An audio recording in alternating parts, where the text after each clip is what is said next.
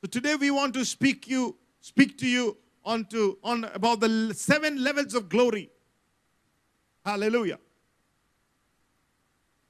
The title for the word that the Holy Spirit gave is seven levels of glory. 2 Corinthians chapter 3 and the 18th verse.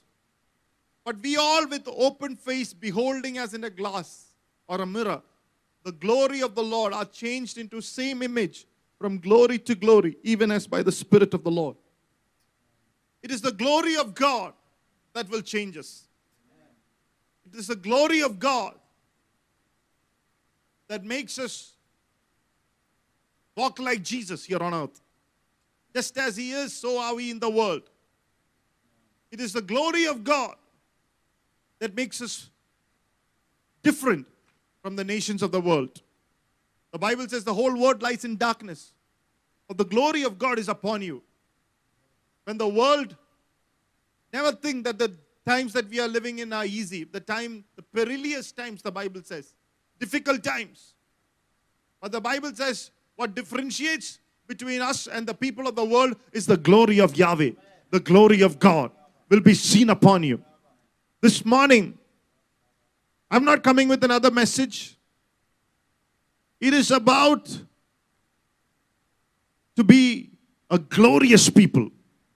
It is to be about a people who have experienced firsthand the glory of God.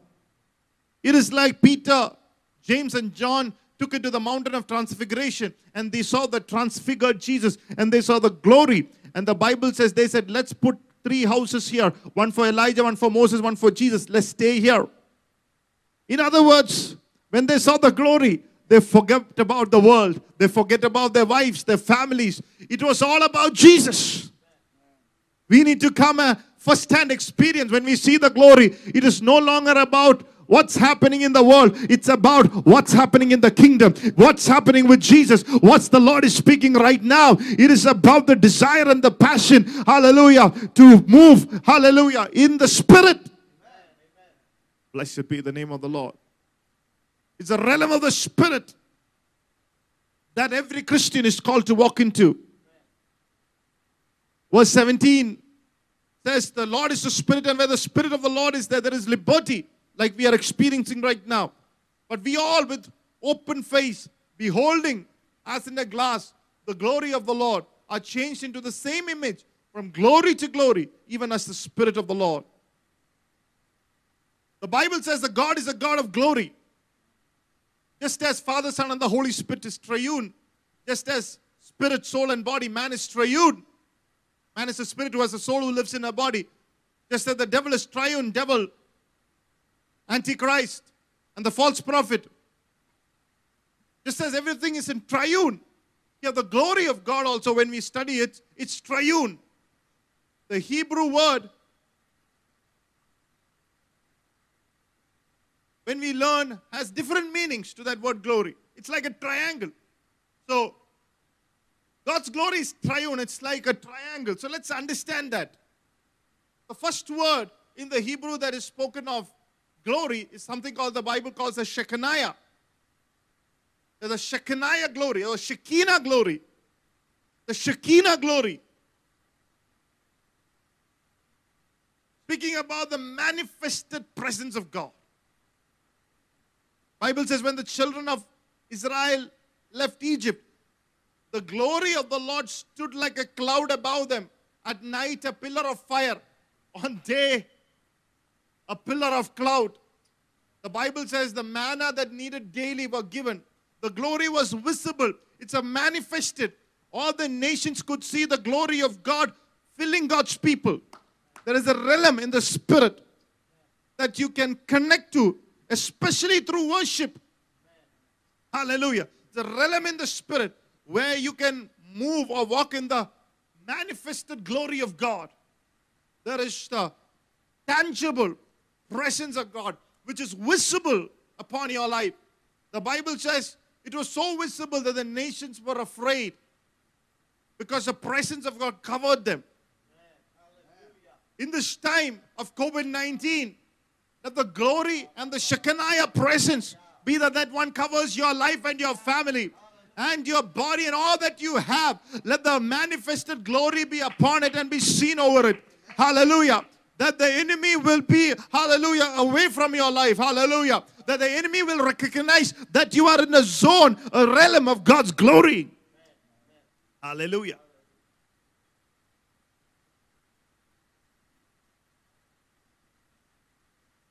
The Holy Spirit makes this presence of God real for us. Hallelujah.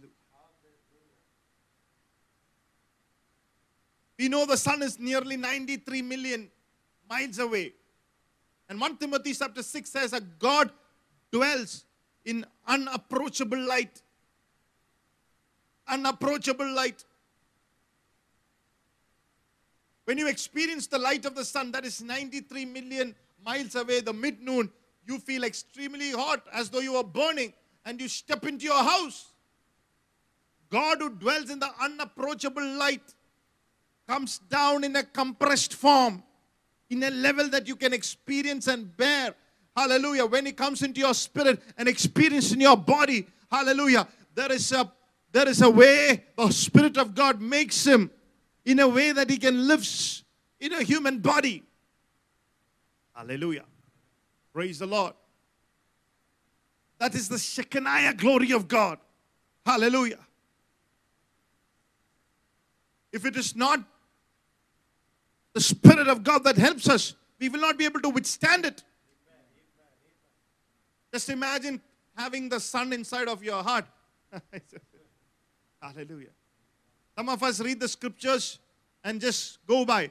The glory of God, the one who is greater than the sun of the mid noon, is living in a human heart through the Spirit.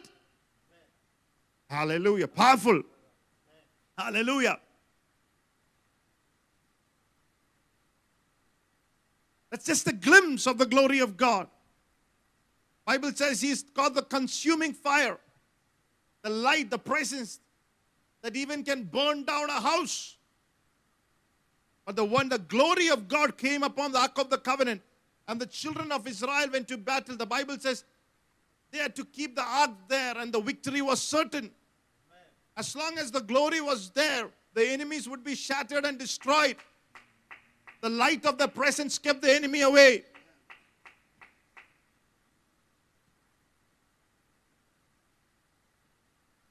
Bible says when Moses beheld the glory, he reflected his glory.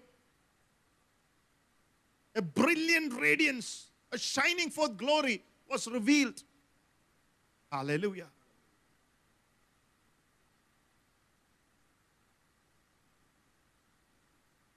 When Moses looked at his glory, the Bible says he reflected face, he reflected the glory, and his face began to brighten up and shine. It was glowing.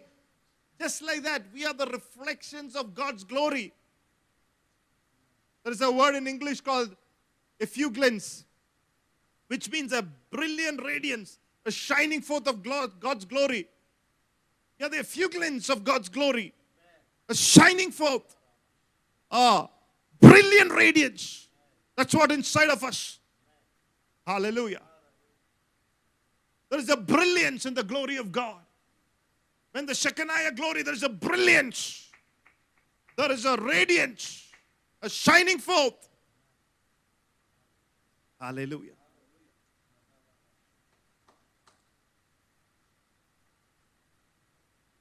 Effulgence of God's glory. The effulgence. Hallelujah. Not a few effulgence, effulgence. effulgence. Effulgence of the glory of God. Hallelujah. In Isaiah chapter 4, verse 4 and 5, you can read it. It says, When the Lord shall have washed away the filth of the daughters of Zion, and shall have purged the blood of Jerusalem from the midst thereof by the spirit of judgment and by the spirit of burning. And the Lord will create upon every dwelling place of Mount Zion, and upon our assemblies a cloud, and a smoke by day, and the shining of a flame fire by night, for upon all the glory shall be a defense. The Bible says the glory of God shall be a defense. The Shekinah glory of God shall defend you, shall protect you. the spirit of it's all starting when the Bible says that the spirit of burning is revealed. The glory of God first consumes the uncleanness inside of you. When the spirit of God is at work, it, uh, it works in you. It takes away that which is not of the Lord away from you. When the glory of God comes upon you, everything unclean and undefiled will leave your life. Hallelujah. Sometimes the one who is washed by the blood of Jesus tends to walk back into uncleanness because he does not know the Holy Spirit is at work. But the encounter with the Holy Spirit of burning, hallelujah, the fire of God comes within you and it cleanses you. You will immediately know there is a level of consecration that the Spirit of God takes you to have. Hallelujah. And immediately there, you will also know He's your defense. With the spirit of burning, He knows that God is your defense. The first thing that He's going to do today, that He's going to take your home into, hallelujah, houses of consecration. He's going to take your houses as a level of consecration, not being defiled by the things of the world and the corruption of the flesh. He's going to take you, hallelujah, by the Spirit of glory into a level of consecration. And then the Bible says, you will know there that He's a defense Lift your hands and say, The Lord is my defense. Hallelujah. The Lord, Bible says, the glory of God will come into your dwelling place. As the Lord create upon every dwelling place. Hallelujah.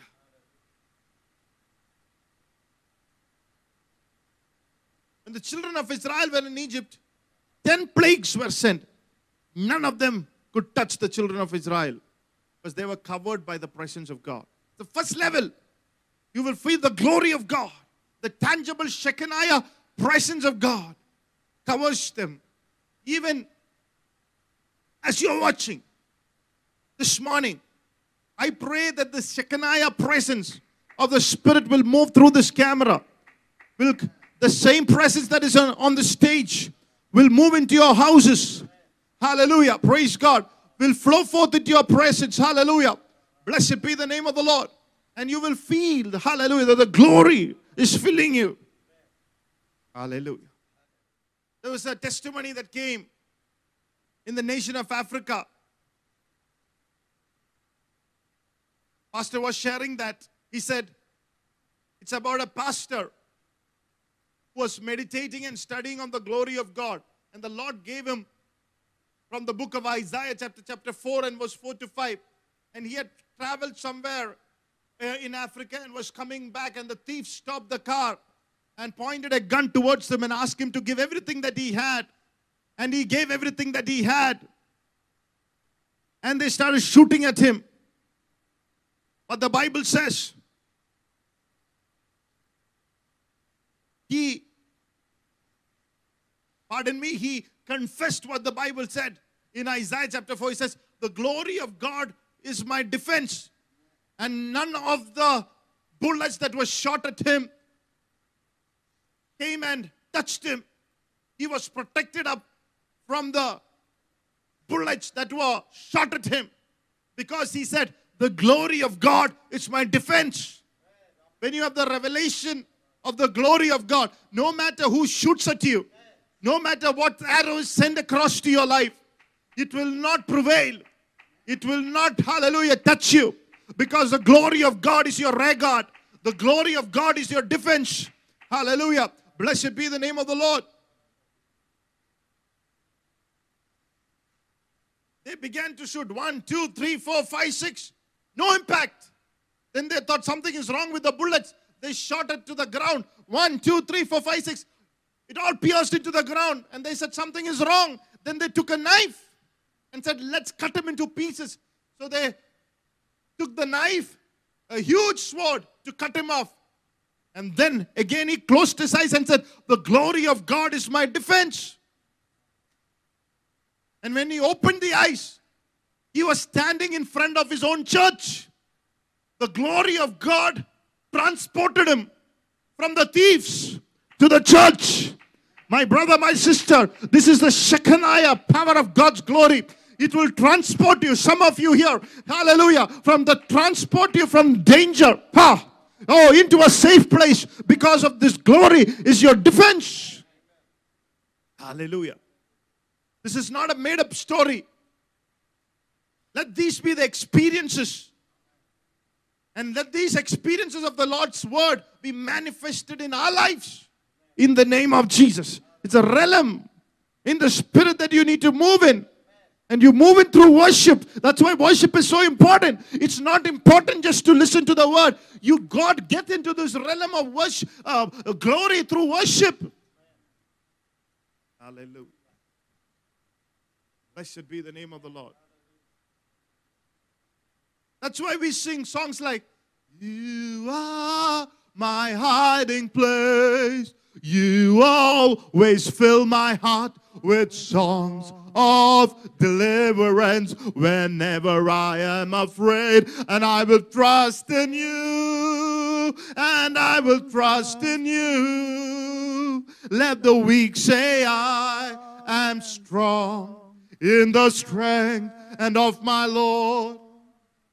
Hallelujah. He hides you. Bible says he who watches Israel neither slumbers nor sleeps. So the first realm of the glory of God, or the bottom level of the triangle, it is the Shekinah. Everybody says Shekinah or Shekinah.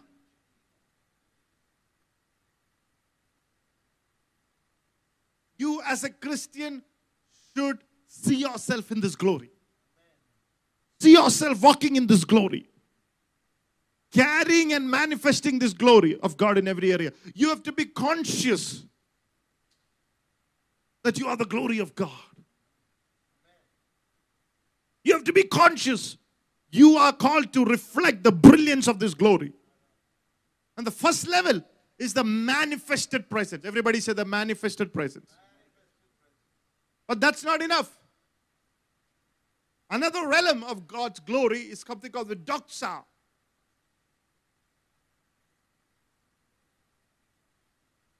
It means heavyweight. In school, we see heavyweight champion or shot put champions.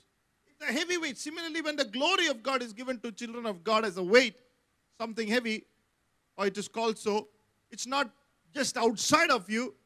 The weight of glory is inside of you. Hallelujah. That's what we want to know.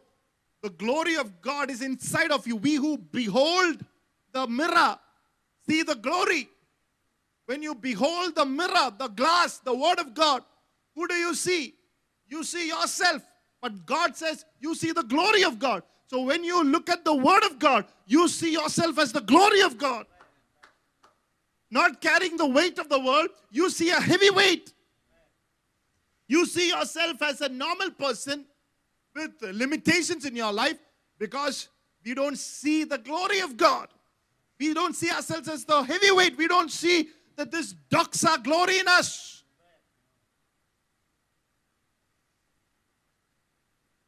Bible says in Hebrews, Jesus is the express image of his glory. But 2 Corinthians 3 17 and 18 says, We who behold, when we meditate, when we behold the word, the same glory of Jesus is radiating in its brilliance on a human body. Oh, hallelujah. What's radiating in you? What's reflecting your life? Is the brilliance of God's glory. I pray as a church, we will move from an ordinary level into a brilliant level, into a level of brilliance Hallelujah. In every area of our life, brilliance in our church, brilliance in our worship, brilliance in our marriage, brilliance in our finances, brilliance in our talking, brilliance in our prayer life. Come on, brilliance in our clapping, brilliance in our obedience. Let there be a brilliance, hallelujah, through the glory of Jesus Christ. If you somebody believe it, lift your hands and pray in the Holy Ghost for some time. Hallelujah. Ol pranandene sperandene mostero pranandene mentorosia. Lambradondene mestia.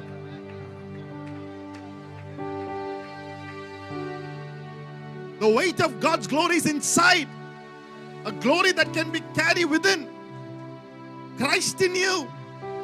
You became a glory carrier. You're not made it. You're not made to carry the burdens of the world. You're made to carry the weight of God's glory, the radiance Hallelujah.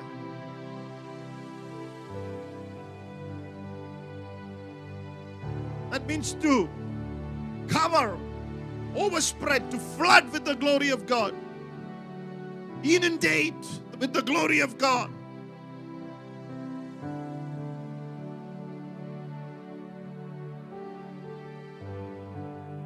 Hallelujah. The Father in heaven has deposited His nature, His DNA within you as His glory. You are the glory. His nature, God's nature, Christ's nature, the same glory is inside in your spirit. Just to radiate outside. You know that how powerful your spirit man is.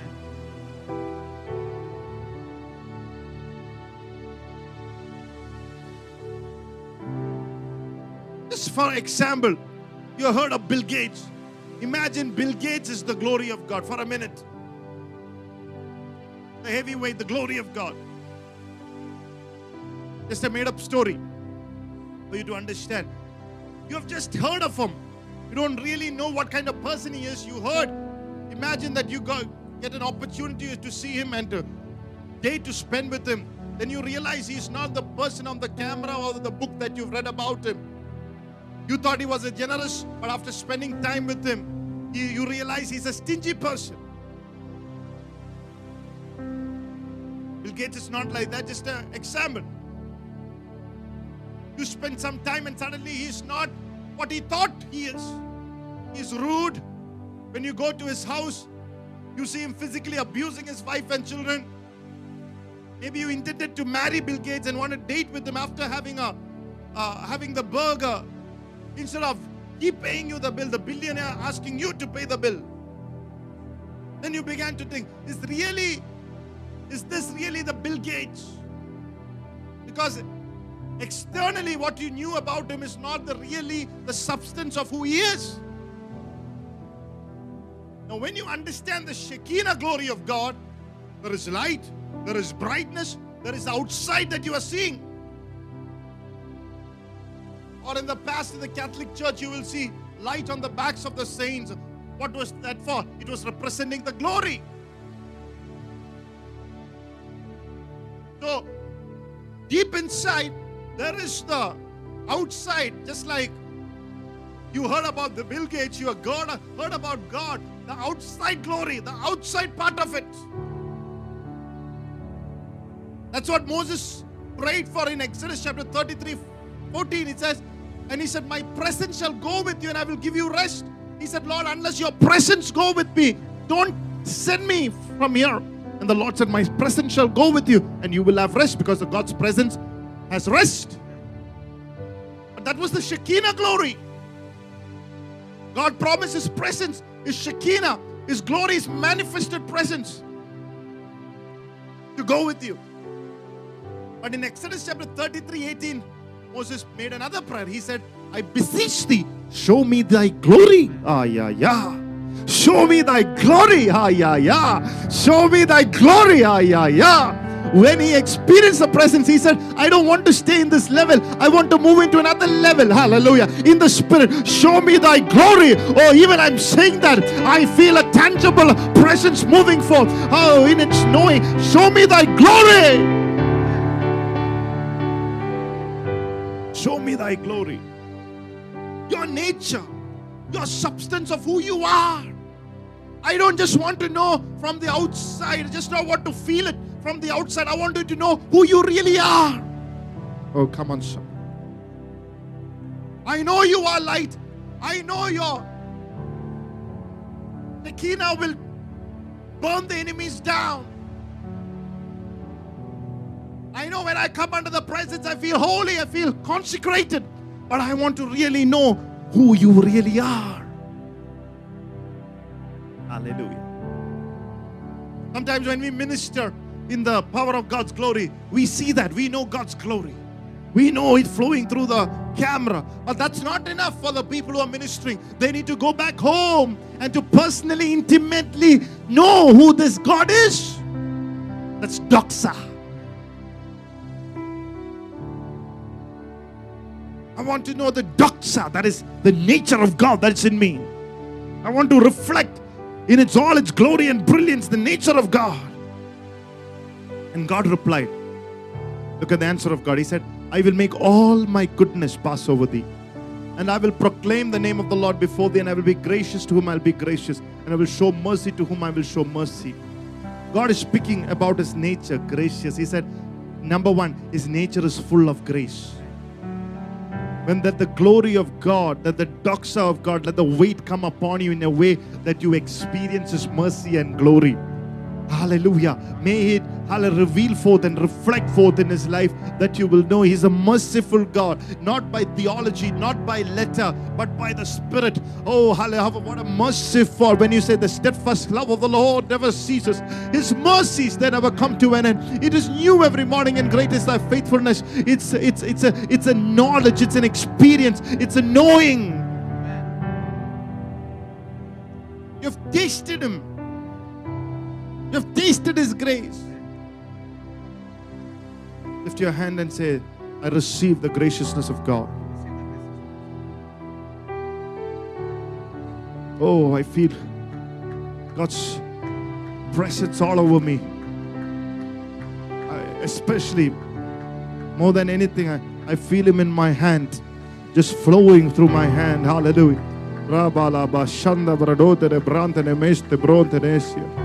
We thank you for your grace and your mercy. Thank you. Exodus chapter 34 6 says, His nature, and the Lord passed before him and proclaimed, The Lord God is merciful, merciful and gracious, long suffering, and abound, abundant in goodness and truth. Six aspects are mentioned here merciful, gracious.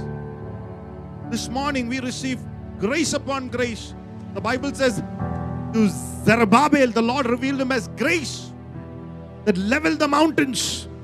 There were no mountain that was taller than him. Every mountain, every problem came level, hallelujah, under him, hallelujah. Certain demonic problems will come under you when you say grace, grace. It became plain. Big issues became plain by the grace of God. We need the grace was merciful.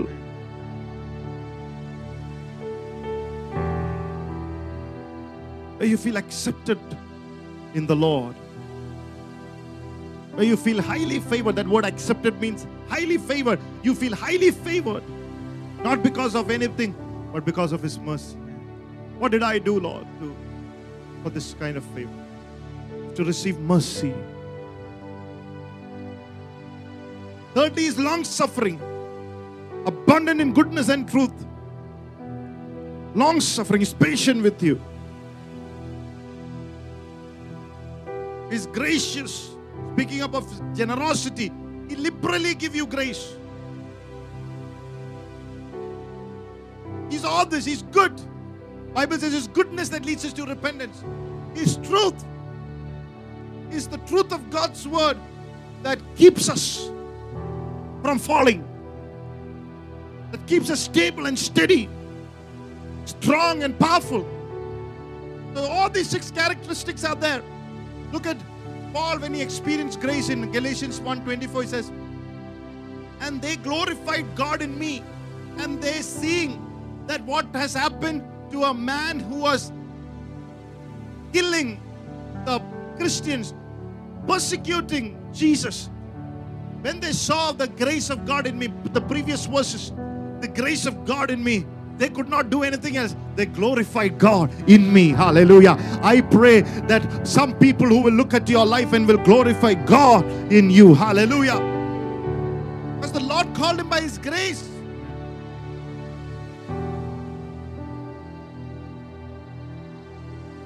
The Holy Spirit is telling someone tonight, morning, you've gone far away from the Lord, but He's gracious to you.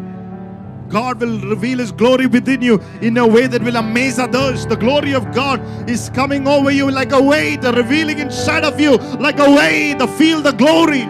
Rabba Rabba Shabba Rabba Rabba Shia. Om Brantana Mastem Prenoste. Lanti Anto Rose Patalig Haskatara. Oh, hallelujah. Blessed be the name of the Lord. Thank you, Jesus. Thank you, Jesus. We give you glory. We give you honor. Hallelujah. The Bible says He's long suffering, He'll endure you. He's merciful, He's trustworthy, which means He's a God who keeps His covenant with you. It's the truth. He's not going to go, He's trustworthy. Even sometimes when we fall, He keeps the part of His covenant. He is faithful. He'll keep His hand. He said, Lord is saying, You can trust me. I'm a God of integrity. I don't change my mind about you. Oh, come on, somebody. He's faithful towards you because He doesn't change your mind about His plans over you. The Lord is telling someone He has not changed His mind over your life. Many want the Shekinah, but they don't want the nature. Many walk in the church in the Shekinah. That's why they're called Sunday, Friday Christians. Because when the Sunday and come in, they, they, they, they, they'll enjoy the presence. They'll clap their hands, they dance, they don't know what. I mean, it's all good. But when you go, whether you know the doxa depends upon what you are in Monday, Tuesday, Wednesday, Thursday, Friday. If you have the doxa, you will reflect the nature of Jesus. The glory that made Saul a persecuted Christian to Paul, the glory, the doxa, which he deposited within you and make you into the nature of Christ. It reflects the brilliance of Christ through you. That's why Christian life has a weight. You don't live weightless. When you are fearful, it's weightless. When you are worrying, it's weightless. When you are unclean, it's weightless. When you are doubting, it's weightless. When you create a part of a disunited club, you're weightless. But when you say how wonderful it is, brothers and dwell, sisters dwell together in unity, it's weight. When you say all things are possible to those who believe it, it's weight. When you say have faith in God, if you say to the mountain, it will go, it's weight. Hallelujah, nothing can separate me from the love of God, which is in Christ Jesus. Wait, there's a knowing inside the nature of God. Christian life is a weight, keeping mercy in Exodus chapter 34 and the seventh verse. Some of you are feeling the impartation of faith. Hallelujah. Even this very word is bringing certain knowing inside of you, like a revelation. Keeping mercy for thousands, forgiving iniquity and transgression and sin, that by will no means clear the guilty, visiting the iniquity of the fathers upon the children, upon the children's children, unto a third and to the fourth generation. But he says, keeping mercy for thousands, forgiving iniquity. Look at the nature of God. He's a God who forgives. In your Christian life, when this doxa, the glory of God, enters you, is revealed, you can forgive because the forgiven nature of God, you have experienced forgiveness, and this uh, nature of God is one of forgiveness. You cannot keep unforgiveness inside. When you understand the nature, every unforgiveness melts away, every anger melts away, every wrong decision melts away. Oh, hallelujah. Blessed be the name of the Lord. Sometimes when we say God is in control, I think it's overrated that word. Because how can God be in control when you are not forgiving? When you are making a wrong decision, how can you say God is in control? It's people's choices that are controlling them. Hallelujah. When somebody is putting uh, the plane down, shooting the, a terrorist is shooting the plane down, how can you say God is in control? Hallelujah. But what I can say is, when you are under the doxa glory, you are in God's control. Oh, come on, somebody. Hallelujah. Praise God. You are walking in the nature and in the will of God. That's what it means. Hallelujah. That's why the doxa is so important. Amen. Are you getting this, church? When the doxa is revealed in you, you can forgive your mom in law. You can forgive your husband. You can forgive people around you. You can forgive other believers. You can forgive pastors. Why? Because the nature of God is what's in you. You see the glory. What's her name? Once it enters your heart, it makes you in a uh, it makes you to walk in the nature of Christ.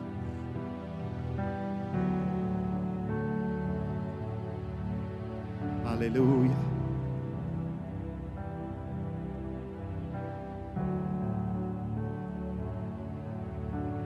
When the nature of God, Bible says a God of justice.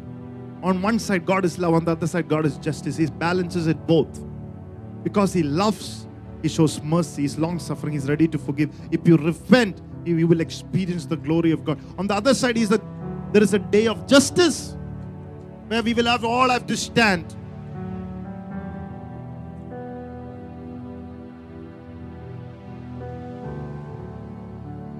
When the nature of God, doxa comes and revealed in your life, you will do justice. You will not cheat or deceive people. You will be like your daddy. Hallelujah. When this doxa come in, you reflect the Father God. Hallelujah. You shall be like your Father. Just as God keeps His covenant, you will be keeping your covenant with your wife. You will not just, one day you feel like marrying her, another day you feel like divorcing her. No, you can't do it. Somebody watching and getting this revelation, suddenly you will feel like a like a big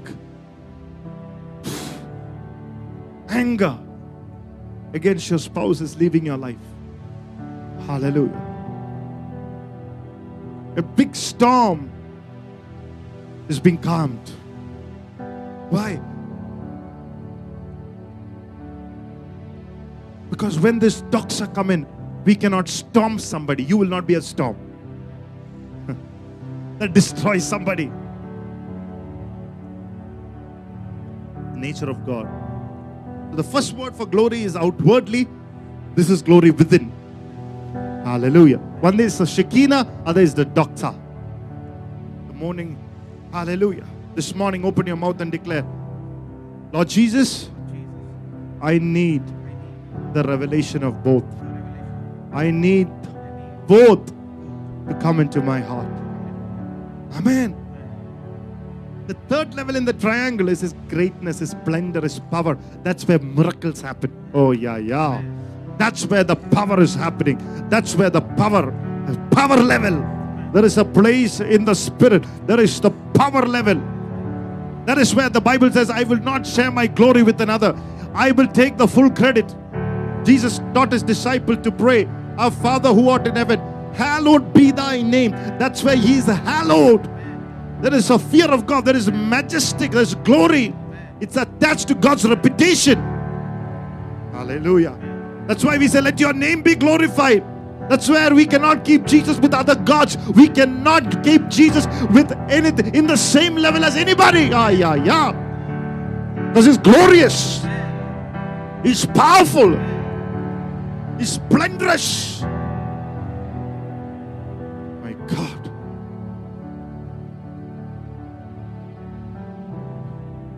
It is after you lift up His name and honor His name and hallow His name, His kingdom will come. When you have a reverence towards His name like that, you move in a dimension of God's power.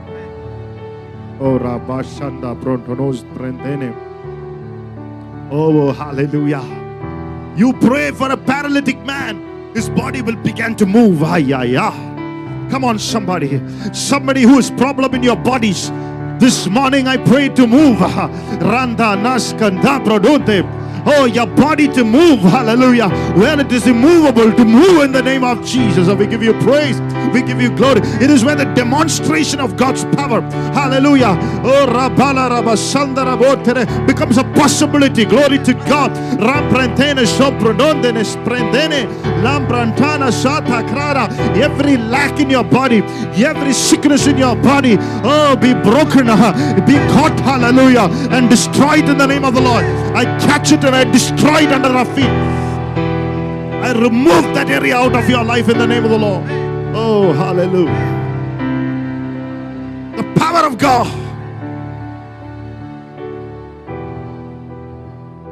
John 17, verse 1. Jesus replied or prayed, Glorify your Son, that your Son might glorify you, or to lift up his name.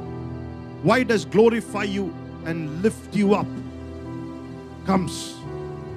Or why does the Lord said, Lord, glorify your son.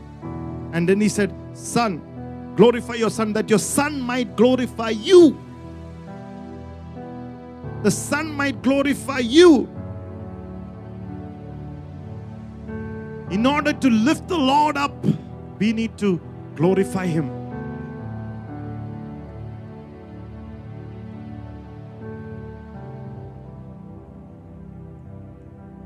Need to give him glory. Only then he is lifted up. When it's all about you, he's not lifted up. That's why when we minister together, only one thing to lift him up. Every other agendas goes down on the on, on, on, on goes away into the into in, into the into the drain. Only thing is to glorify the Lord. Because when he is lifted up, he's drawn all men unto him. Jesus. Jesus. Jesus. Oh, Jesus. Help us to glorify all the days of our lives. John 17, 1, he says, These words spoke Jesus and lifted up his eyes to heaven and said, Father, the hour has come. Glorify thy Son, that Son may also glorify thee. Sometimes we want some glory.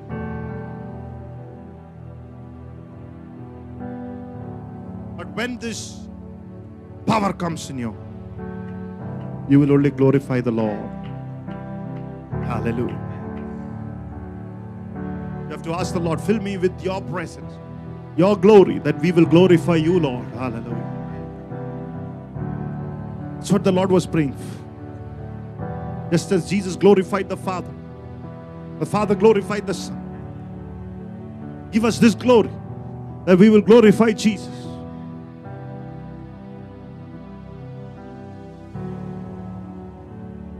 We want God to bless our business, but then we won't give Him our tithe.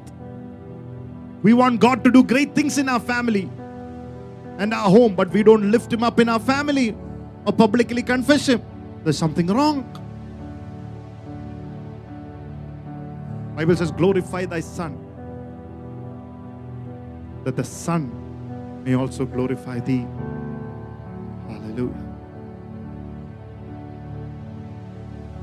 Hallelujah.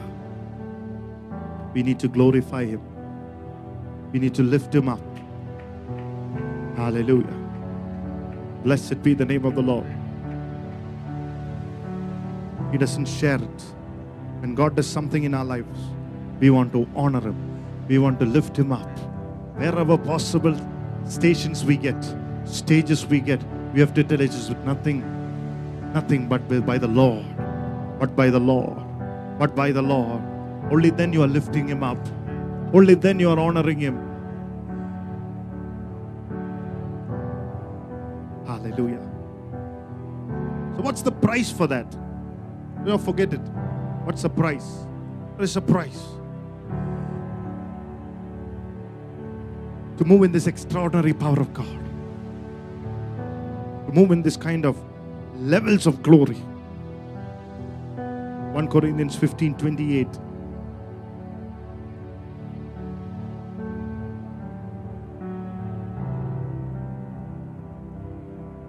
Ask the Lord tonight. We have the same nature of the Lord. that will glorify the Lord, to glorify the Father, to glorify that same nature.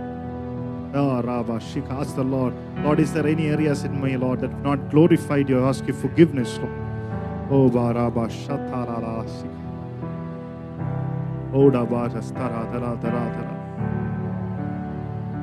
Jesus. Thank you, Jesus. Hallelujah. When we glorify Him, God's power will begin to manifest. Uh, when we lift Him up, His power will begin to manifest in our lives. Amen. Thank you, Jesus. Say power, splendor, magnificence, radiance. Hallelujah.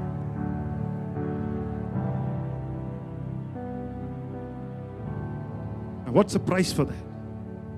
1 Corinthians chapter 15 and the 28th verse.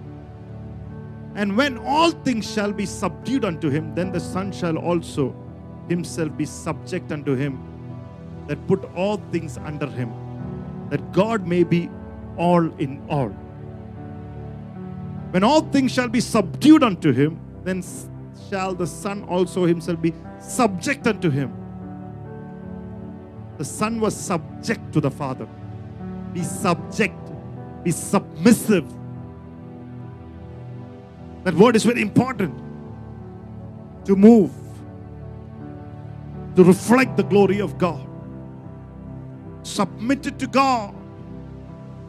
Submit it to your parents. Submit to your husband as wives. Children should be submissive. The church should be submitted to the man of God, the pastor of the church. Oh, come on, son. How did Jesus carry the glory of God and glorify Father? By submitting. When things that have been taught from the word of God, from the pulpit, you need to submit to it. He submitted. There was a sacrifice. He submitted himself. He did not know what he wanted to do. He did what he saw Father doing. He did. We do not know what we want to do. We do not say what we want to say. We don't reply as we feel. We are submitted, subject to the authority God has placed. If God has placed authorities over our lives, it's for our benefit. Oh, hallelujah. It's a glory benefit. God does not look for someone who wants position, power, and wants to become somebody great. The glory of God comes upon the man who said, Lord, I am willing to submit to you, church. As a church, we need to submit to the Lordship.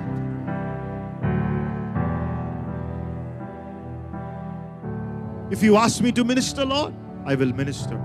If you ask me not to minister, Lord, I won't minister. Submit it. Can you say from the heart, Lord, I submit to you? No selfish ambition. God cannot use forever somebody who has selfish ambitions.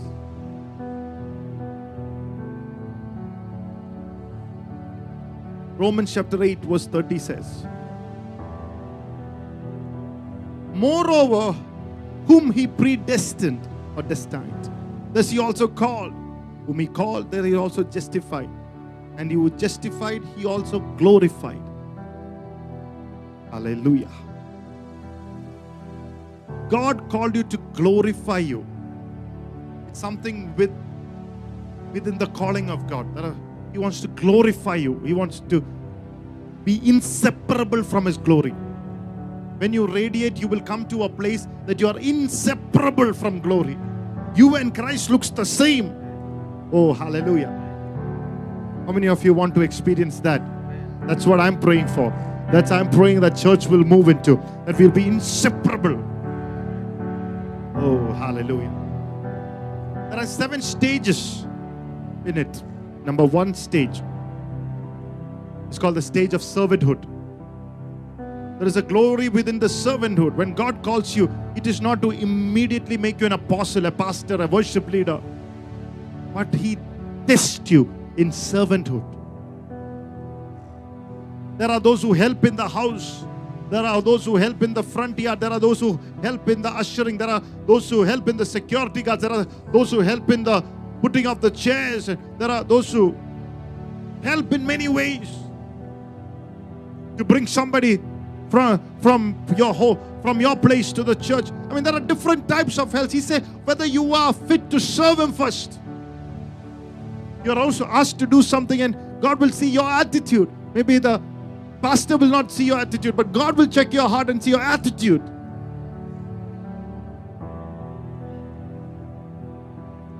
All of them can experience the presence of the master but all of them are looking how will they get the next promotion how to get a salary hike. There are some who are called by god and in the first stage god wants you to walk in the glory of the servanthood where you can experience the presence of god but in a servant level.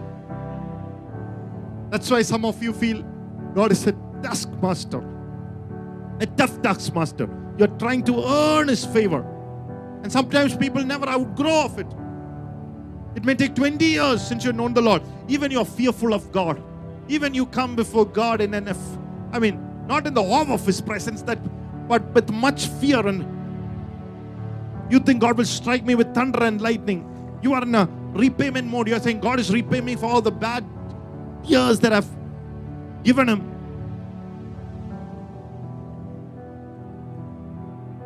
You expect rebukes, but you don't expect to be blessed. In the name of Jesus, let that negative fear leave your life. In the name of Jesus, be lifted away from your heart. Rampa kala rodo shanda terestere. May you move into the second level in the name of Jesus. What is the second level? The glory of childhood. Hallelujah. The glory of childhood in Galatians chapter 4 and the first verse. Now I say that the hair, as long as is a child, differeth nothing from a servant, though he is the Lord of all.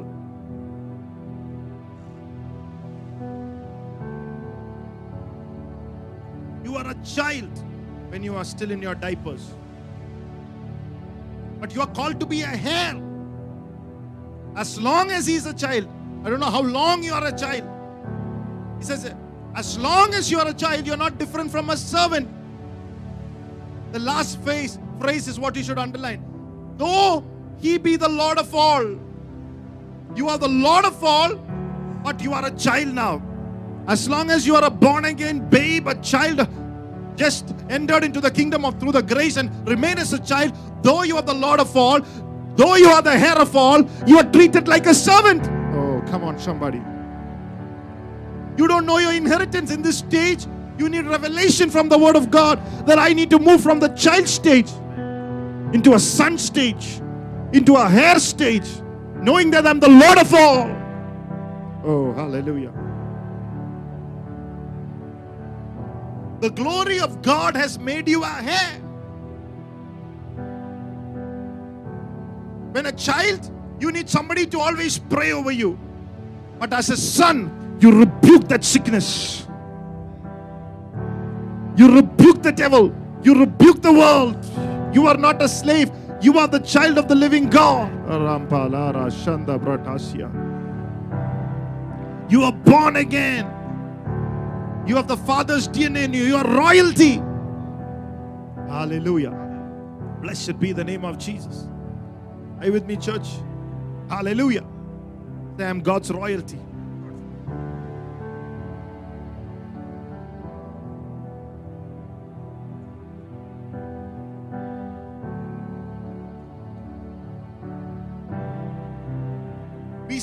Messages today preachers saying, Believe that you are the righteousness of God in Christ Jesus. Definitely you are. Keep confessing it. But the problem is, when the message goes on to say, even if you murder someone, just believe you are the righteousness of God. You drink 10 bottles of whiskey, just believe that you are the righteousness of God. Even if you commit adultery, believe that you are righteousness of God, Christ Jesus. Bible says the righteousness of Jesus reveals faith to faith, not sin to sin, not license to sin. Those kind of teaching teach you out of your inheritance. Yes, we believe in the righteousness, but that teaching should lead you into my inheritance. Oh, come on, somebody.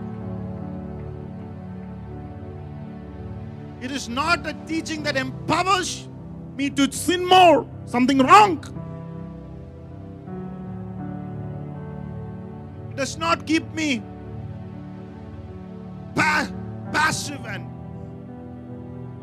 doing nothing, something wrong. That's not the rest of God.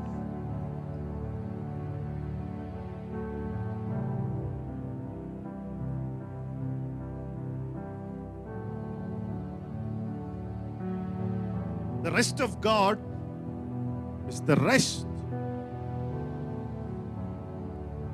and Holy Spirit led activities, Holy Spirit led ministries, Holy Spirit led serving the Lord. Look at the apostles, the Jesus Himself. Three and a half years he finished his work. There was much activity, but all proceeded out from the rest and the acceptance of the Father.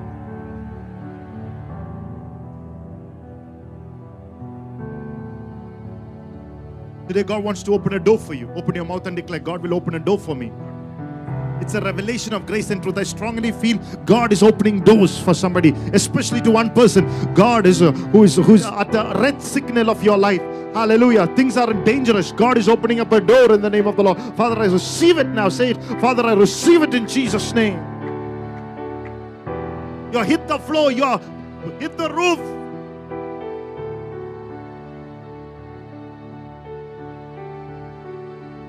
There's a revelation that needs to come through the word, through the spirit, that you are a hair. There was a time when I was a sinner and did I wrong? I did wrong, but I re- repented of his goodness. I received Jesus Christ as a Lord and Savior. Now I do not need to be a slave to sin. The Bible says here you don't need even to you don't need to sin. That season is over. Now I am a hair. I'm a responsible child of God who God has poured out of His grace, and now I have the revelation to receive it. Then I'm not an ordinary person. I carry the DNA of the Father. Oh, yeah. Oh, Rabba. I hope you're getting this in your spirit. That you're carrying the DNA of your Father. Rampa lanta.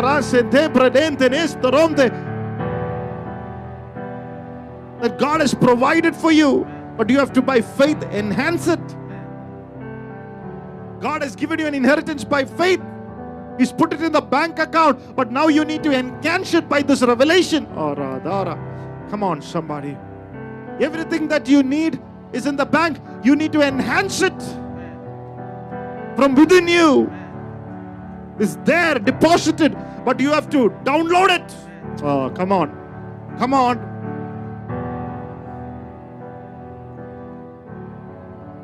You have received salvation, but now you have to encash, encash everything that God has given through His power. His divine power has given all things that pertains to godliness.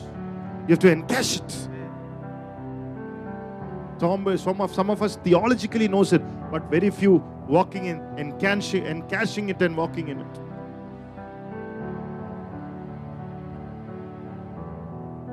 Just imagine God has given me three children. Imagine you have 100 children and they are babies. Imagine that as parents, you have to keep changing the diapers of 100 children. When you carry the one, the other cries, and the other cries, uh, uh, the, the, somebody all, you know, broke the, breaks the glass, and somebody breaks the, somebody goes for potty, somebody goes. But just imagine you have thousand children like that, and all in diapers.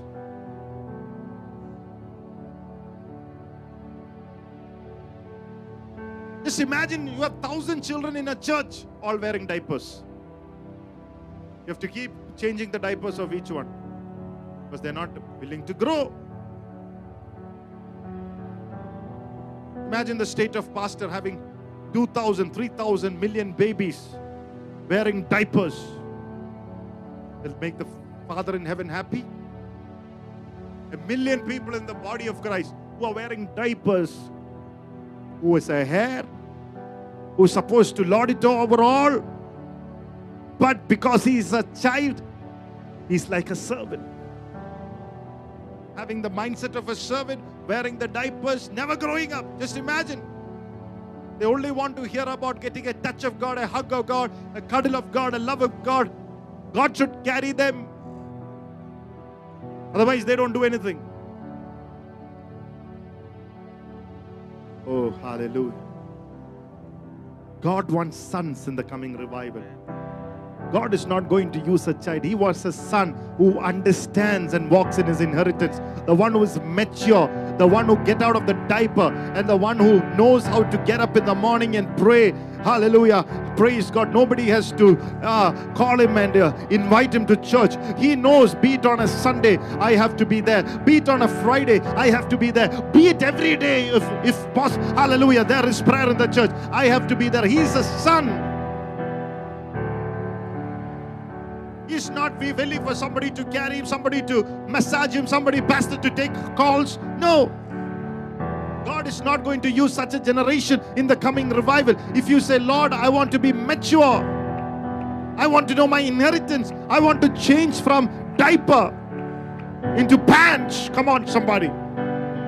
If you're willing to be one of them, God will release your life, hallelujah, into a supernatural, hallelujah, moment, hallelujah. Right now, lift your hands and say, Lord, I want to be a, not a diaper. I, I not in my diapers. I want to remove, oh, by the power of your spirit, Lord. And hallelujah, I want to enhance what you have given them as a, as a, as a heir of your family, Lord. Hallelujah.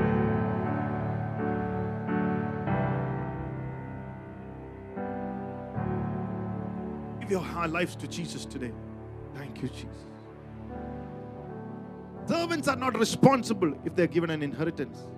If you have little children, if you give little children their inheritance, they show no responsibility. We never give our Mercedes Benz to a three year old baby. That doesn't mean it's not his. But we wait till he becomes 18 and becomes a son. So, some responsibility to know how to drive, to know how to use the machine, to know when to stop and when to put the brakes and when to uh, raise the accelerator and to uh, move, uh, uh, drive in the left side of the road and can uh, uh, take the, the, the stop signs and the danger signs and can submit to the police that is on the road. That's a responsible guy. You have 50 acres of land somewhere. You will not send them to take care of it. God wants to entrust with certain things and giftings for us in the city, but not with the child mindset. Look at two, three people or whoever there in your you can see with your eyes. Say, grow up. Say, grow up. Say, grow up. Grow up, buddy. Grow up. Buddy, grow up.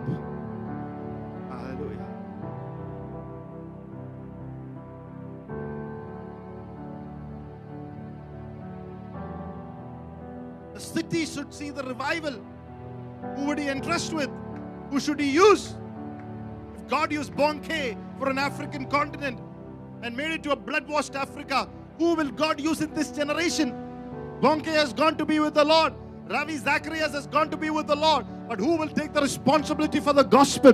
It is for you and for me who is listening for hallelujah from your homes to take this gospel, not to hear a message on a Sunday and go back as the same person as a baby Christian. It is yours and my hallelujah, praise God, privilege, hallelujah, to walk in the inheritance that the Father has given through His Son Jesus. Come on, somebody, lift your hands and hallelujah, praise Him and give Him praise and glory.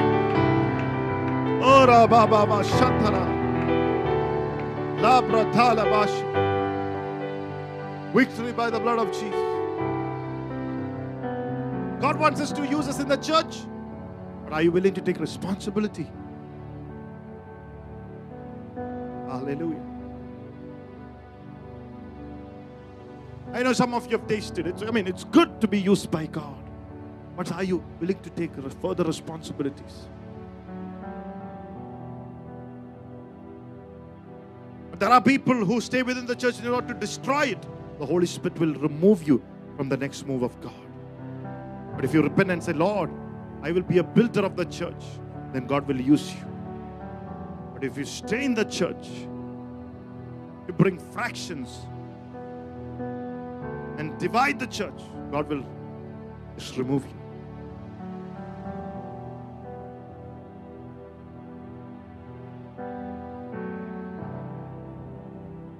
Look at the sons. Some examples from the Bible, just as Enoch walked with God, Moses walked with God, the disciples of Emmaus walked with Jesus. Peter and John moved in a level glory, and the people said these were unscholared. I mean, un, they've not studied anywhere. But what happened to them? And the Bible says they had been with Jesus. If you think that you have arrived, you will never walk in this glory. If you think that, oh, nobody needs to teach me, if you don't take anybody's corrections and rebukes, discipline, no, you cannot. If every time that is correction is given, you become wounded or hurt, I mean, you are children.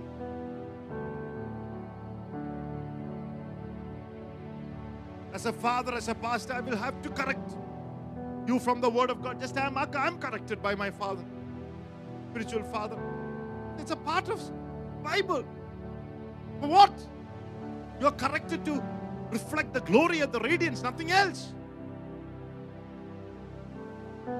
To reach you to your maturity, not to destroy you. It's for you to grow. Hallelujah. So number one, servant. Number two, child becoming a son. Number three, discipleship. It means children have learned to brush. They have learned to change their clothes on their own. They have learned to wear the shoes on their own. No longer do you have to say, Appa, tie my shoes. Nothing has to be said. You have learned to deny yourself, take up the cross. Nobody should. No longer, you know, you have to be pinched to do things.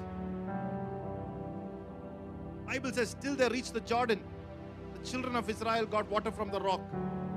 God rained manna for them. Once they entered the promised land, they wouldn't get breakfast in the morning by just looking up. They had to plow. They had to sow the seed and water it.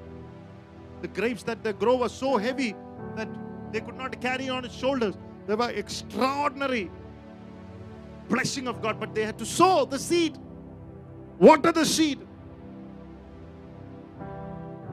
When you become mature, you sow the seed and it will bring heavy heavy blessing into your life.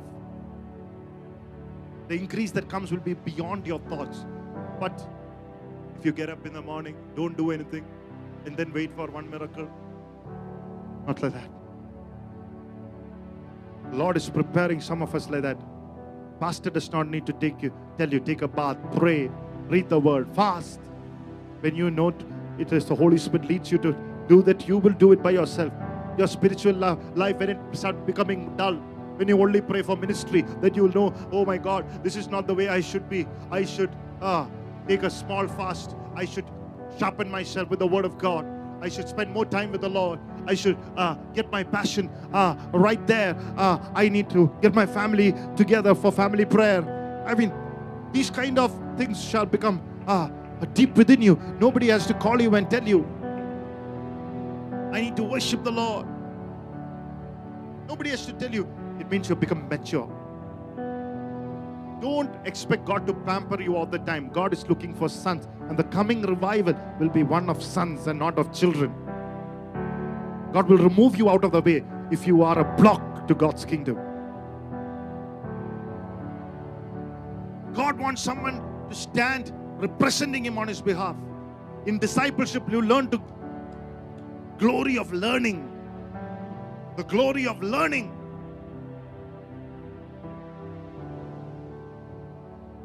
And you never outgrow it. The character is formed. God is not uh, in a fast mode. He's waiting for your character to be formed so that He can use you. You sit in a disciple class, your behavior might not in, in, improve. You just hear a message, your level doesn't change. That's not. Every time that you come in, you catch the revelations. You move forward. you try to get out of this baby stage. But if you're always keep falling, getting up, keep falling, getting up, we are in perilous times. Great man of God from Africa said, if you only get encouraging messages and these are the days we have to give messages like this and you have to be a mature son. Take it as an encouragement.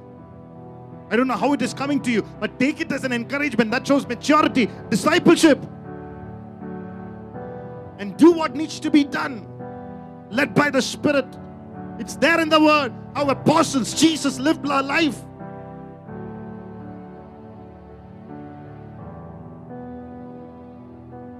That's why you need a mentor. If you're a disciple, you will have a mentor. If you have not asked your mentor what I need to be doing in this year, at least in this last six months, if you have not spoken to your mentor once and asked what I need to do, you are still a baby.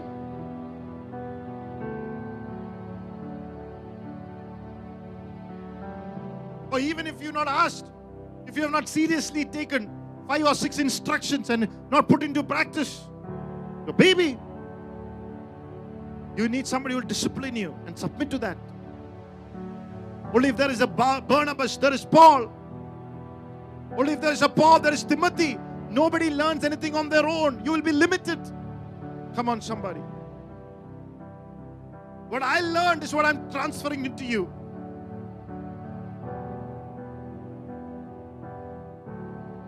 Still learning.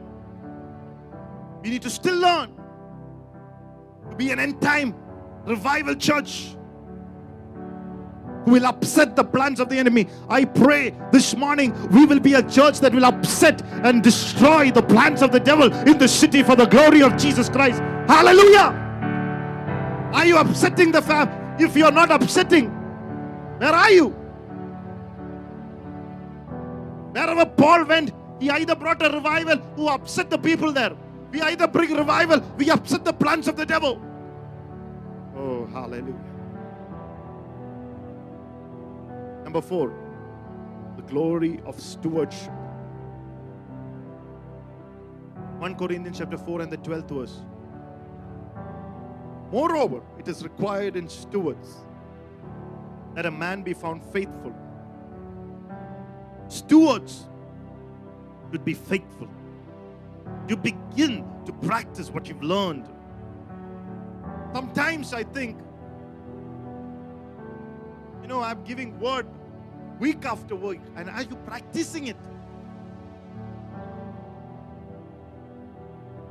If you have to practice, you have to remember it.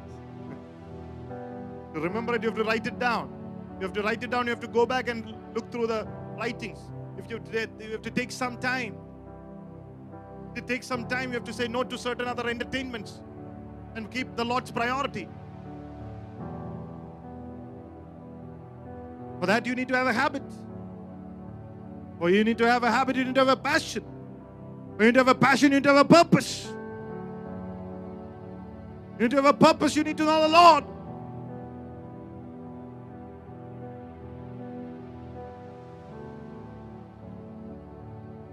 Are you practicing it? Are you meditating on it? If I ask you right away what you heard on last Sunday and Friday, can you tell me? Oh, Rababa Shikara. Stewardship is like being a manager. Two things he looks. Firstly, are you faithful? Number two, are you trustworthy? Are you dependable? In order for God to make you walk in the next level of glory, are you faithful in the things which are not yours. Now, underline this word. If you are not faithful in someone else's ministry, God will not give your own ministry. I say it again. If you are not faithful in someone else's ministry, are you? If God wants you to put you in your office and reveal your God given purpose, are you being faithful in the church? Are you being faithful in evangelization? Are you using all the tools that are given to publicly preach the gospel? Or are you so self ambitious and are you all about yourself? You ask yourself, I'm not telling you. He will test you with his power. If you're given authority, what will you do? He will test you with the opposite sex. He will test you of your is. Is your heart greedy or heart proud? God is never in a hurry to prepare someone. He took 40 years for Moses. He will do it. He never do it hastily. He will let him learn. If you are given somebody to counsel, something Pastor taught me long years back. He said, You want to know somebody is trustworthy and dependable? Put a person for counseling to that person. After counseling, are the person getting closer to the Lord and getting closer to the local pastor and the local church? If if one of these things out of two is not happening, it's not trustworthy. I can put two people with you for a day. Forget about counseling. I can send you for the for, for a for a evening picnic and you bring them two people back. I can tell you. Either you bring them back as a sheep or you release your goatishness inside.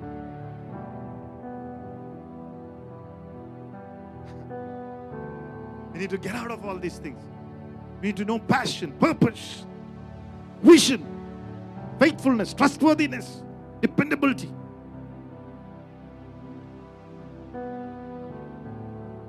Once I was shocked with somebody who usually were very loving in front of me said something about me in the back of me. Shocked. And that person was faithful, so came and told me. I was shocked. Are you the same person who is in front of you, in the back of you? 1 Kings 19:19, God gave mantle to Elisha. Is he mantle to the, is he faithful to that mantle? God first put that mantle on Elisha, but only after 10 years he entered into the office of a ministry in the double portion of the spirit. When God saw Elisha was faithful, what was he doing?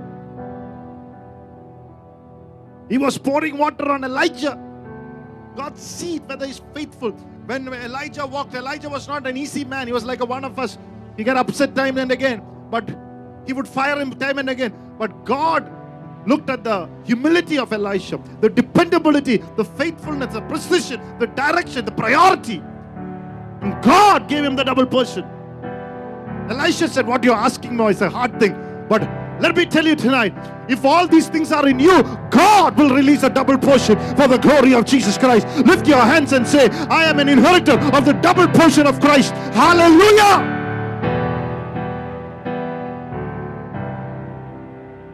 Man. But before that, he did not try to promote himself before his time. He did not say, Oh, here I'm the associate pastor. So here is my business card. Here is my phone number. Or I am a part of the worship team. These are the songs that I sung. He did not promote himself. God will test you before you're promoted. God will test you before He takes you to the next level of God's glory. And that time, don't try to take hold of what God has not given you. Look at two people and say, Don't try to take hold of what God has not given you now. He might give you later, but now.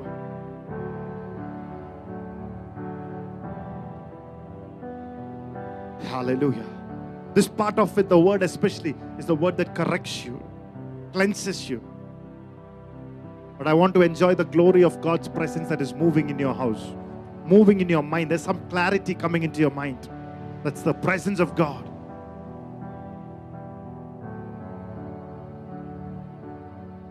Not just the Shekinah, but understand, get this inside of you. Hallelujah. Lift your hands and say, Help me, Lord, to be the one who you wants me to be. Hallelujah. Help me, God, to be the one who you wants me to be, not I want. God will give you authority and influence, and He will see how will you use it. Proverbs 28 and the 20th verse saying, A faithful man shall abound with blessings. How are you managing God's people? A pastor appoints some of people for ministering and counseling. How am I managing them? Am I bringing them close to God? Am I bringing them close to the vision of the local church? I am clo- bringing them close to the pastor of the church. I'm bringing them close to the entire kingdom of God. Then you are desiring for them to grow. God will promote you. But otherwise, if you are know, slowly put in a word of word against the people, against the church, again through one messages, you know, very hinting, very hinting. I, I sense that in my spirit. That's a word the spirit gave. There are very hinting WhatsApp messages that is coming against the church, against the pastor. Hallelujah. Hmm. If you are a child of God, child of God, if you're a mature child of God, discern where it is coming from.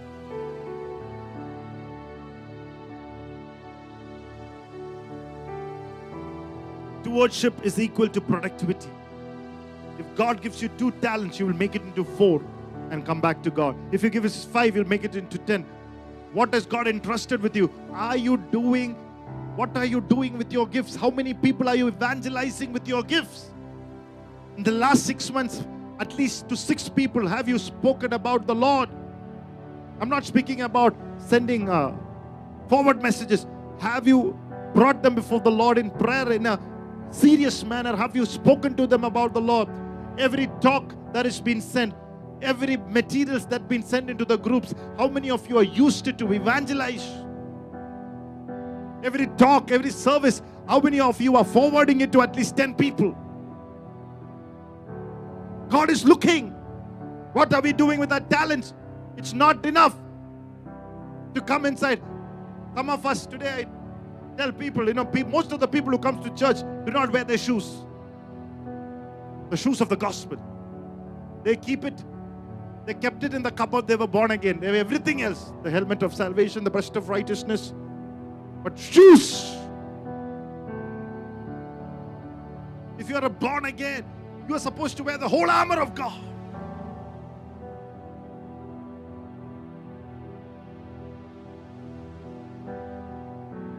What am I doing? If I'm anointed to worship, it's my worship bringing people to the Lord? If my sweeping the floor, is my sweeping attracting somebody to the Lord? Whatever I am called to do, if I'm an usher, how many people I'm bringing to the Lord? You're the first person to see somebody coming to church.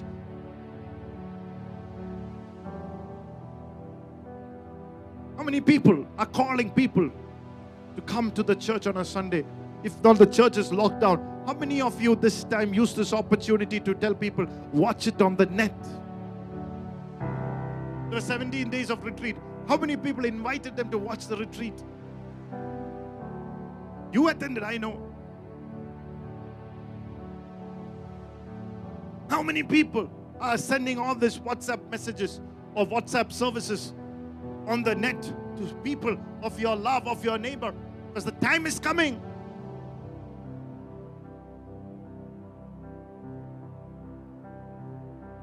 Look at somebody and say, Don't be useless.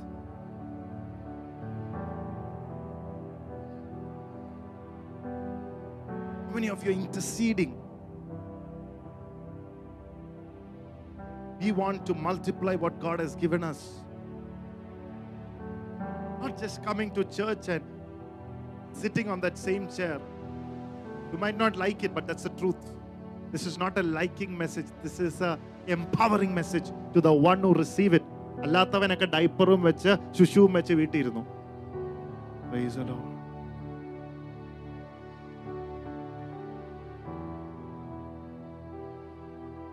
God does not give you what you wish. God will only give you what you will handle right. You handle right something faithfully, God will give you more. When you receive a little anointing, anointing and a little position, and you're proud and you show off and you don't pray, and God cannot take you to the next level. Look at two people and say, Don't be a big show off. Praise God. Hallelujah. Number five, and I'll finish. The glory of friendship. Everybody say the glory of friendship. The glory of friendship.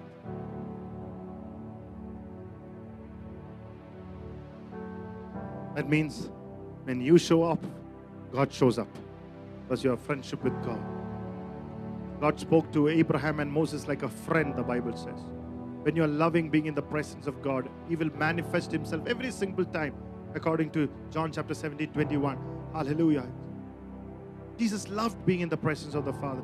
Develop a relationship with the Father God. Love Him. He will not hide anything from. Can I hide anything from my friend Abraham? God will not hide anything. To wrap it up, a servant will love the work, but the son will love the father. A servant won't abide in the house, the son will stand with the father. Never forget this. A servant, the work is important. If not this job, he will get another job. If God does not use in this church, he looks for another church to be used. But a servant, hallelujah, will never want to stay in the house. But a son will always stay in the house. A servant is looking where he will get more profit, where he'll get better job.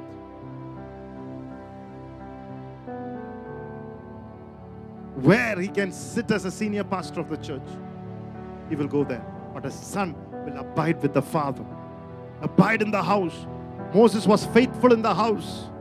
The Bible says in Hebrews chapter 2. Hallelujah. Oh, Rababa Shakaradara. Victory by the blood of Jesus. A son will bring glory to the Father. God is raising up a church that will come to sonship. Amen. The last two the glory of lordship. The glory of lordship, number six, Galatians 4 1. He read, Though he is the Lord of all, though he is the Lord of all, how do you move in that glory?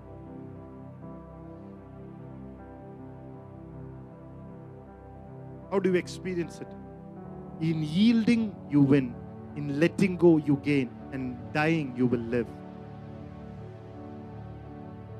In yielding, in letting go, in dying, Jesus told Peter, Satan has asked for you to sift you as wheat. Hallelujah. Blessed be the name of the Lord. Satan has asked for you to sift you as wheat. But in the original translation, he says, Satan has asked for you, not for you, but for everyone. For everyone. But I prayed for you that your faith shall not fail, that after that you strengthen others. Satan has asked for everyone. Oh, hallelujah. Judas, knowing all this, has opened the gate, opened the door, and kept the sofa ready for him to be deceived. Put the AC on, welcoming the devil. When he know Jesus, Jesus spoke this, he heard it. Satan has asked for everyone. That's why James said, Submit to God, resist the devil. You have an enemy, the devil. Submit to God, resist the devil. Instead of yielding to the devil, yield to God. If you yield to God, you will win. Oh, hallelujah. Rapa, raba, be, teres. Victory by the blood of Jesus. We give you praise. Lift your hands and praise the Lord. Lift your hands and praise the Lord. Hallelujah. Blessed be the name of Jesus. We give you praise. We give you glory. Come on, somebody. Lift your hands and bless the name of the Lord. Ram pratara, stay there.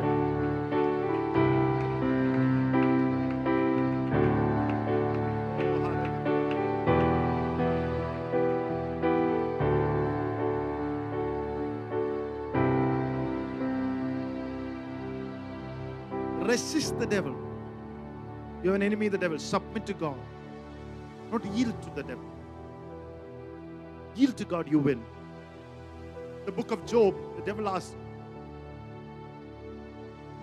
when God blesses you, Satan always come to attack you. One of the reasons why the enemy is attacking you is you are blessed by God. Yes. He worships you, he praises you, Job. But the Lord is, uh, Satan is uh, accusing Job and saying, if you take it all, if you remove the hedge, if you remove the car, if you remove the house, he will not worship. He won't even come on a Sunday. If you remove his ministry, you will not even see him. The Lord said, try him. You can touch everything, but not his soul. You can check him, check him out. But he won't yield to you. That was Lord's testimony about Job. He's a man of integrity. He won't yield to you. But he called his wife foolish woman in Job 2. He asked her, Why do you speak like a foolish woman? നീ ഒരു മണ്ടിയ മണ്ടി ജോബിന്റെ ഭാര്യയെ വിളിച്ച മണ്ടി foolish woman because his wife was speaking the same things that the devil said i pray that your spouse will not carry the same messages and the voices and the news of the devil in the name of jesus i cancel it out of your spouses in the name of the lord i rebuke that spirit of foolishness that is binding the minds of families in the name of jesus be loose now is why did you get by worshiping the Lord? Everything you had is gone. Hallelujah.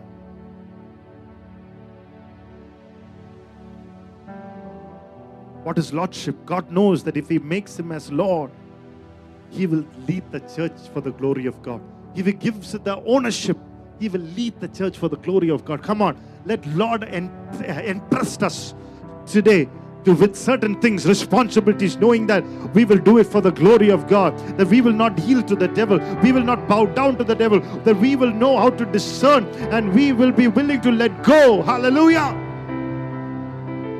So that God can have his space. That's Lordship. And lastly is the glory of Godship, where you rule. We have not entered into that, but this is what a Christian life is all about. Psalm 82 6. I have said, You are gods, and all of you are the children of the Most High God. Exodus 7 1 says, And the Lord said unto Moses, See, I have made thee a God to Pharaoh, and Aaron my brother shall be a prophet. When Moses lifted up the rod, the Bible says the Red Sea parted, water came out of the rock. Six million Jews received food through Moses. We know the struggle of taking care of one family, but Moses, the Bible says, was made like God. Oh, he was made like God, Godship, authority, ruler, ruling the world, ruling the world systems for the benefit of God, though whether it's the finances, ruling over it, the real estates, the governments. It's like God, the glory zone. That's the level of glory we need to move in. When he lifted up his rod to the waters and spoke, it became blood. Special anointing. Oh, come on, somebody. Pray in the Holy Spirit. Oh Lord, hallelujah. Anoint me in that level. Hallelujah. Rabala bala de re de re de re de re. Oh rabare de re de re de re de re de re de re. Anoint me in a level of the King, a level of God. Hallelujah. Rulership, authority, glory, power, influence. Oh, hallelujah. Oh, hallelujah. Oh, hallelujah. What I said will happen. What I says will happen. Thank you, Jesus. Thank you, Jesus. Thank you, Jesus. Lift your hands and give praise and glory, and honor in the house of God. Hallelujah.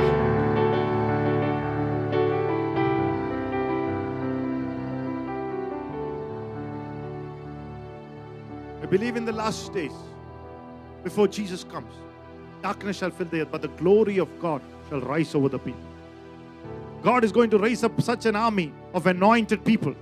Hallelujah. That you can do things beyond your natural capacity and natural mind, like the anointing of Moses and Elijah. Hallelujah. Shall be revealed. Just as they we are supposed to walk even better.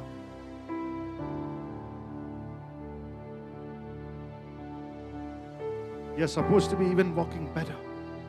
But at least the Bible says, like Moses, like Godship. God will, I pray as you're listening, taking this word, this is my prayer and this is my decree over you that God will raise up a group of people to reveal these kind of signs, miracles, and wonders and manifestation of the glory of God.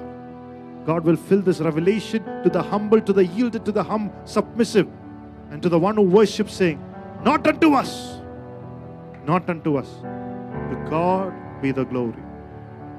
Let such a generation rise up in Jesus' name. A Petra church in the city is such a church. And all those who are ministering with us is such ministers. And all those who are coming to this church is such people. Let an army rise up for His glory. Let's close our eyes in prayer. Amen.